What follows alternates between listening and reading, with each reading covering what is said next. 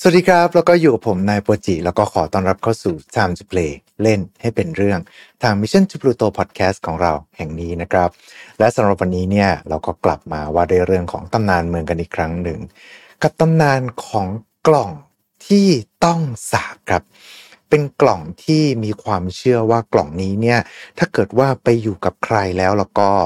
ครอบครัวของคนคนนั้นจะมีอันเป็นไปรวมไปถึงตัวกล่องเองนั้นเนี่ยยังมีประวัติการสร้างที่ซับซ้อนรวมไปถึงผูกเงื่อนกับประวัติศาสตร์ของญี่ปุ่นด้วยเช่นเดียวกันกับกล่องที่ถูกเรียกว่าโคโทริบาโกะนั่นเองตำนานนี้ครับนอกเหนือจากการที่เป็นเรื่องเล่าจากชาวเน็ตแล้วยังมีคำสาปอื่นๆที่ติดตามมากับคนที่ได้รู้เรื่องราวนี้ด้วยแล้วเรื่องราวนี้จะเป็นยังไงก็เพราะว่าตำนานเมืองมันคือตำนานที่ถูกเล่าขานในสังคมสมัยใหม่ส่วนใหญ่เน้นไปทางเรื่องลึกลับหรือว่าเรื่องราวที่มันสยองขวัญไม่ใช่ตำนานจากอดีตอันไกลโพ้นแต่ว่ามันเนี่ยสามารถเกิดขึ้นกับเราได้ณทุกช่วงขณะครับดังนั้นถ้าเกิดทุกท่านพร้อมกันแล้วก็ขอเชิญร่วมดำดิ่งกันกับ Time to Play ของเราในวันนี้ครับ Mission to Pluto Podcast Let's get out of your orbit Time to Play เล่นให้เป็นเรื่อง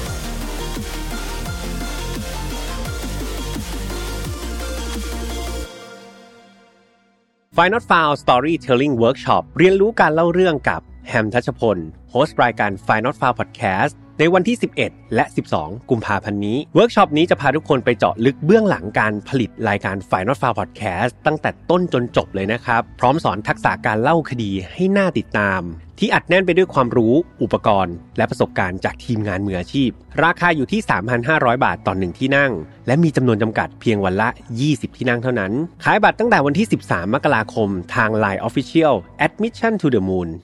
เอาละครับมาว่ากันด้วยเรื่องของชื่อโคโทริบาโกะกันนะครับโดยชื่อนี้เนี่ยประกอบด้วยคำ3คำนั่นก็คือโคที่แปลว่าเด็กเหมือนกับโคโนโมะอะไรประมาณนี้นะครับจากนั้นเนี่ยก็จะมีคำว่าโทริซึ่งคำนี้เนี่ยไม่ได้แปลว่าสัตว์ปีกนะครับแต่แปลว่าลักไปและบาโกะที่แปลว่ากล่องนั่นเองครับเมื่อรวมกันแล้วเนี่ยก็เลยจะได้กับคำว่ากล่องซ่อนเด็กหรือว่ากล่องลักเด็กลักที่เป็นนอลิงนะครับไม่ใช่รอเรือนะฮะต้นกำเนิดของกล่องต้องสาปนี้เนี่ยไม่มีที่มาที่ไปที่ชัดเจนแน่นอนนะครับแต่เล่ากันว่ากล่องนี้เนี่ยถูกสร้างในช่วงต้นยุคเมจิของญี่ปุ่นซึ่งจะเป็นช่วงที่ญี่ปุ่นเนี่ยเริ่มมีการเปิดประเทศทำการค้ากับโลกภายนอกยุคที่เป็นการเปลี่ยนผ่านจากศักดินาซามูไรก้าวเข้าสู่ยุคของรัฐธรรมนูญนั่นเองนะครับแน่นอนว่าการเปลี่ยนถ่ายอำนาจนี้เนี่ยย่อมสร้างความไม่พอใจให้กับกลุ่มอำนาจเดิมในทางกลับกันครับก็ยังสร้างความแคลงใจต่อประชาชนด้วยเช่นเดียวกันที่มีต่อรัฐบาลที่ปกครองดังนั้นเนี่ยเขาก็เลยใช้โอกาสนี้นะครับในการต่อสู้หรือว่าแข่งเมือง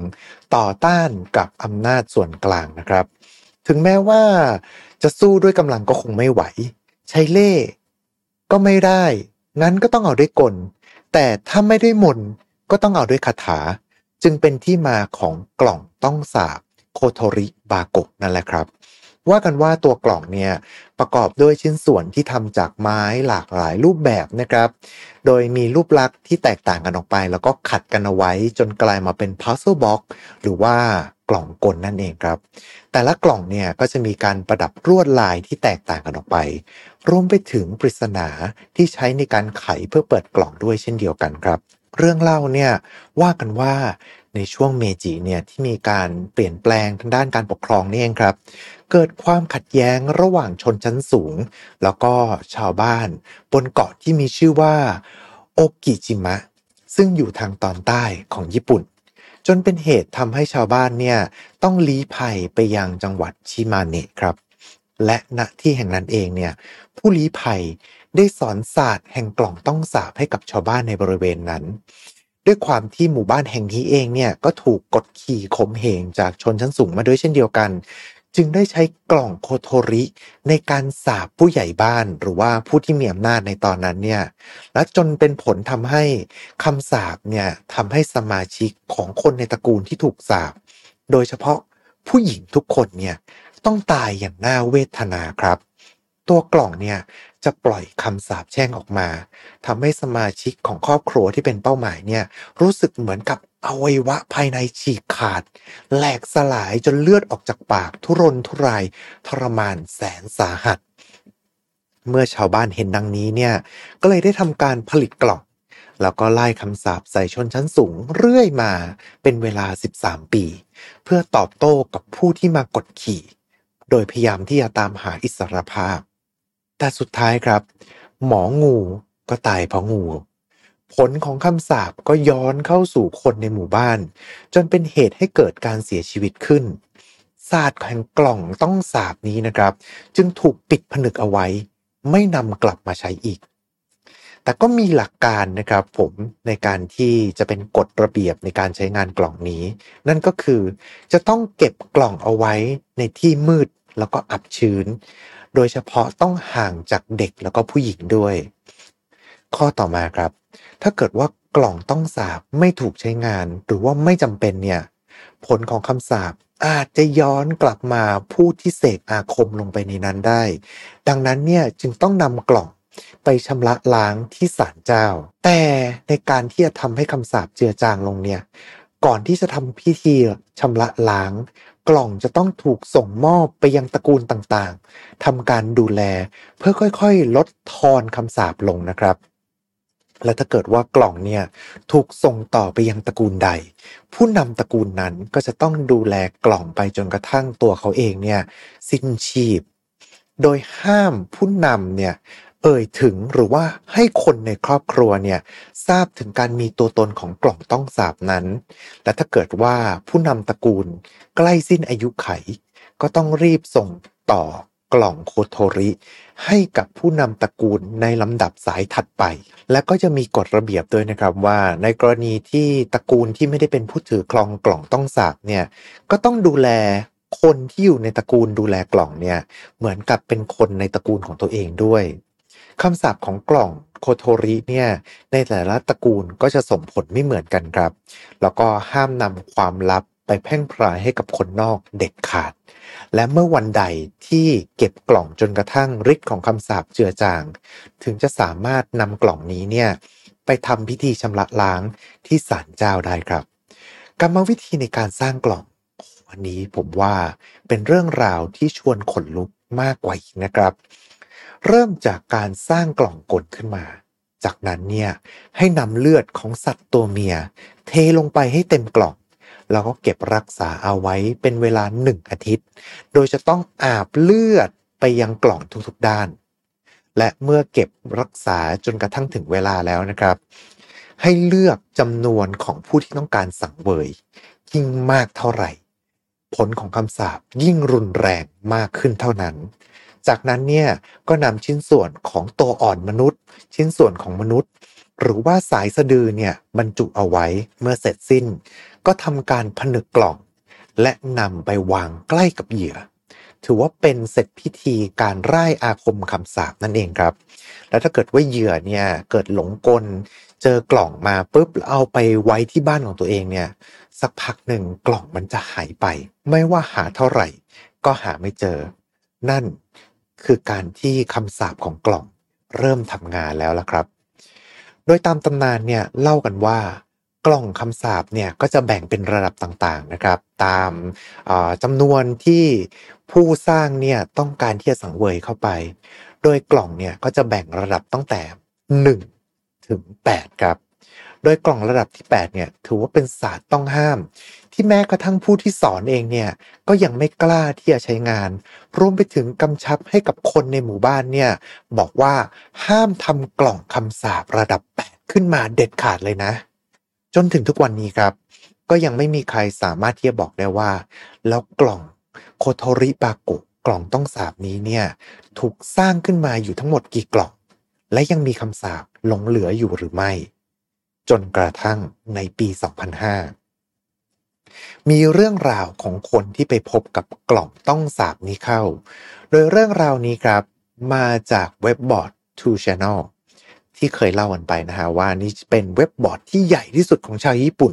ที่ใช้ในการสนทนาแล้วก็เรื่องราวลึกลับต่างๆที่เผชิญมาอย่างสถานีคิซารากิหรือว่า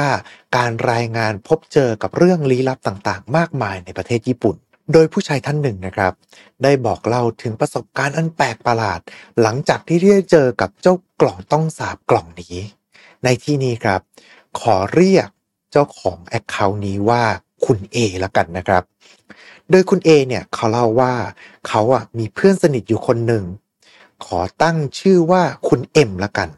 โดยคุณ M เนี่ยเขาเป็นคนที่อยู่ในตระกูลผู้ดูแลศาลเจ้าดังนั้นเนี่ยหลังจากที่สายตระกูลของเขาเนี่ยได้ดูแลศาลเจ้ามานานทำให้เขาเนี่ยเป็นคนมีเซนส์นะครับอาจจะเห็นอะไรแปลกๆอยู่บ้างแต่ว่าตัวคุณ A เนี่ยไม่ค่อยเชื่อเท่าไหร่ครับก็ถือได้ว่าเป็นเพื่อนที่อยู่กันมาเก่าแก่มากๆก็ตั้งแต่ช่วงประถมยาวไปจนถึงอายุ30วัยทำงานกันเลยทีเดียวแต่แล้ววันหนึ่งครับเพื่อนอีกคนหนึ่งของคุณ A เนี่ยอันนี้ขออนุญาตเรียกว่าคุณ S ละกันนะครับคุณ S เนี่ยบอกว่าเฮ้ยไปเจอกับกล่องกลประหลาดเข้าด้วยความที่สนิทกันมานานแล้วก็เล่นเกมด้วยกันบ่อยๆเนี่ยก็คิดว่าคุณ A น่าจะแก้ไขปริศนาของกล่องกลนี้ได้ไม่ยากแล้วก็นำกล่องเนี้ยมาให้คุณ A ช่วยแก้ปริศนาหน่อยอยากรู้ว่าข้างในเนี่ยมันมีอะไรในขณะที่คุณ A อยู่กับคุณ M เนี่ยอยู่ๆครับระหว่างนั้นเองคุณ M ที่เป็นตระกูลของศาลเจ้าก็เริ่มที่จะมีหน้าเป็นสีซีดมาเลยนะครับแล้วก็เริ่มรู้สึกแปลกๆและเมื่อตอนที่คุณ S นำกล่องกลมาให้คุณ M รีบตวาดเลยครับว่าให้รีบเอาออกมาให้ดูเดี๋ยวนี้นั่นมันอะไรพอเปิดออกมาครับกลายมาเป็นกล่องกลขนาดประมาณ 5x5 ซมพอถึงตรงนั้นครับคุณเอ็มรีบตะโกนออกมาเลยนะครับว่ารีบวางกล่องนั้นไปเดี๋ยวนี้อย่าไปแตะต้องมันนะจากนั้นเนี่ยก็รีบวิ่งเข้าห้องน้ำไปเพื่อไปสำรอกออกมานะครับด้วยความที่เขาเนี่ยรู้สึกสัมผัสได้ถึงอะไรบางอย่างที่มันชั่วร้ายที่อยู่ในกล่องนั้นจากนั้นเนี่ยคุณเอ็มก็รีบยกหูโทรศัพท์แล้วก็โทรหาที่บ้านครับในฐานะที่บ้านเขาเองเนี่ยก็เป็นผู้ดูแลศาลเจ้านะฮะน่าจะรู้สักอย่างแน่โดยคุณเอ็มเนี่ยได้รายงานไปแล้วก็ร้องไห้ไปครับบอกว่าตอนนี้เขาพบกับกล่องต้องสาปโคโทริบาโกะผมสัมผัสได้ถึงอะไรบางอย่างแต่ไม่รู้ว่าข้างในนั้นเนี่ยมันจะมีปริมาณคำสาปเหลืออยู่เท่าไหร่ดูจากรูปร่างแล้วมันน่าจะเป็นกล่องคำสาประดับที่7จากนั้นครับคุณเอ็มก็เริ่มที่จะรวบรวมสติแล้วก็ทำพิธีชำระล้างด้วยตัวเขาเองโดยวิธีการเนี่ยอาจจะฟังดูหวาดเสียวเล็กน้อยนะครับอันนี้ถ้าเกิดว่าใครที่ไม่ชอบเรื่องเลือดก็อาจจะต้องสกิปไปสักประมาณ15วินาทีนะครับผมโดยคุณเอ็มเนี่ยเขาใช้มีดกรีดลงที่มือของเขาจากนั้นเนี่ยนำเลือดที่มาจากมือของเขาไปให้คุณ S ที่เป็นคนนำกล่องมาเนี่ยดื่มเข้าไปครับแล้วคุณ M เนี่ยก็เริ่มทำการสวดมนต์เพื่อทำพิธีชำระล้าง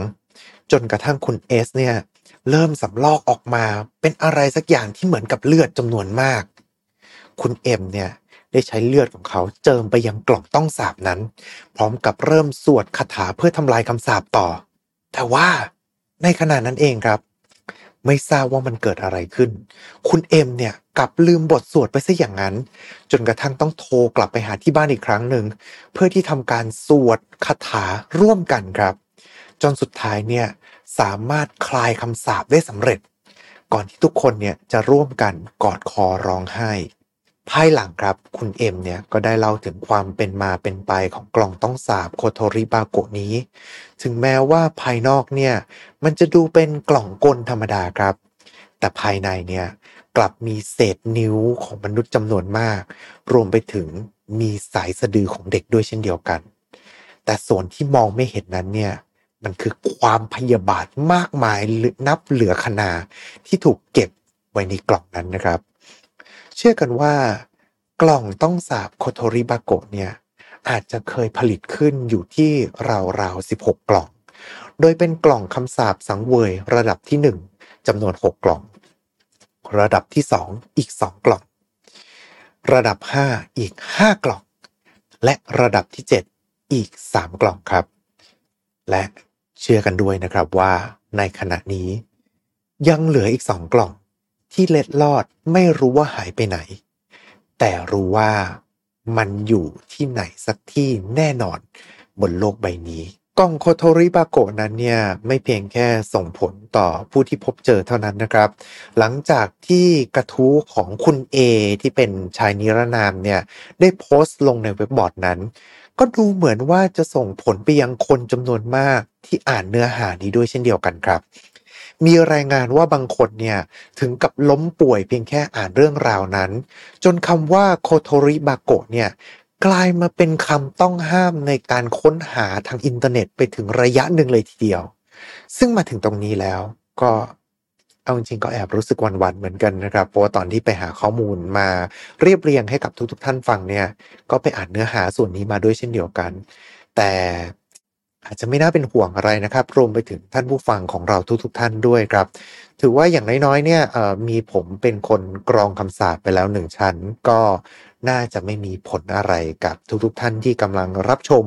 หรือว่ารับฟังอยู่ณขณะนี้นะครับเรื่องราวของโคโทริบาโกะนั้นเนี่ยอาจจะเรียกว่าเป็นแค่เรื่องเล่าชาวเน็ตก็เป็นไปได้นะครับเพราะว่าต้นกำเนิดของเรื่องราวจริงๆเนี่ยมันเกิดขึ้นในเว็บบอร์ด 2 Channel นั่นเอง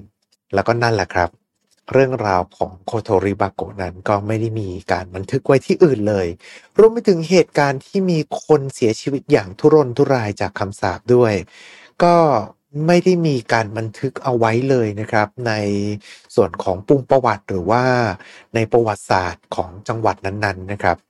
หลังจากเหตุการณ์นี้ครับก็มีเรื่องข่าวลือต่างๆนะฮะหรือว่าเรื่องเล่าชาวเน็ตที่บอกเล่าถึงเหตุการณ์คล้ายๆกันนะครับว่าไปพบกับกล่องประหลาดในศาลเจ้าบ้างแต่ว่าก็ไม่มีการมีหลักฐานใดๆนะครับที่ระบุถึงตัวตนของกล่องนี้จริงๆครับเรื่องราวทั้งหมดนี้เนี่ยอาจจะเป็นเพียงแค่เรื่องราวที่ถูกสร้างขึ้นตั้งแต่แรกหรือไม่มันก็อาจจะเป็นความลับของคนในตระกูลที่คอยเก็บกล่องต้องสาปนี้ไว้จากคนภายนอกเพื่อรอให้มันคลายฤทธิ์เดชคำสาปของมันก็เป็นไปได้นะครับแน่นอนครับว่าพอเป็นเรื่องราวสยองขวัญไม่ว่ามันจะเป็นเรื่องจริงหรือว่าแต่งเนี่ยก็ย่อมถูกนำมาแต่งเติมในโลกของสื่อนะครับโคโทริบาโกะเองเนี่ยถูกใช้เป็นวัตถุต้องสาปที่มีหนังของตัวเองชื่อเดียวกันเลยครับกับโคโทริบาโกะในปี2011อันนี้ต้องกราบขออภัยด้วยเพราะว่าหาชื่อไทยไม่เจอจริงๆครับโดยที่ตัวหนังเนี่ยจะเล่าถึงเหตุการณ์ที่มีคนเข้าไปพัวพันกับพิธีกรรมประหลาดของหมู่บ้านแล้วก็ไปปรากฏตัวด้วยเช่นเดียวกันนะครับในหนังเรื่อง Ghost Tower ซึ่งหนังเรื่องนี้เนี่ยก็จะเป็นแนว Found Footage ครับที่ตัวเอกเนี่ยไปสำรวจหอคอยที่ถูกทิ้งร้างที่เป็นต้นกำเนิดของตำนานเมืองต่างๆในญี่ปุ่นในส่วนของโลกฝั่งของการ์ตูนมังงะแอนิเมชันเองเนี่ยก็มีด้วยเช่นเดียวกันครับกับเรื่องมหาเวทผนึกมารครับหรือว่าจูจูสึไคเซ็นที่มีตอนที่ไปพบกับโคโทริบาโกะนี้ด้วยเช่นเดียวกันครับถือว่าเป็นตำนานเมืองเรื่องสยองอีกเรื่องหนึ่งที่อุบัติขึ้นจากโลกอินเทอร์เน็ตและก็คาดว่าก็คงจะมีตำนานนี้ติดอยู่กับเราไปอีกนานเลยนะครับไม่แน่มันอาจจะไปโผล่ในโลก Twitter เมื่อไหร่ก็เป็นไปได้เพราะอย่าลืมนะครับว่ายังมีอีก2กล่องที่ยังไม่ถูกค้นพบครับและนี่ก็คือเรื่องราวของเราในวันนี้นะครับกับโคโทริบาโกะกล่องต้องสาบครับผมยังก็ตามวันนี้ก็ต้องขอขอบคุณทุกท่านเลยนะครับที่เข้ามาติดตามรับชมหรือว่ารับฟังกันไม่ว่าจะเป็นช่องทางใดก็ตามนะครับถ้าจะเป็นการไม่รบกวนเกินไปก็อาจจะช่วยกันกดไลค์กดแชร์กด Subscribe กด Follow ตามช่องทางที่ทุกท่านเนี่ยกำลังรับชมหรือว่ารับฟังกันอยู่จะได้ไม่พลาดพอดแคสต์ดีๆจากพวกเราชาวพลูโตนะครับและยังไงก็ตามเอาไว้เจอกันใหม่โอกาสหน้าสำหรับวันนี้ขอบคุณแล้วก็ สวัสดีครับ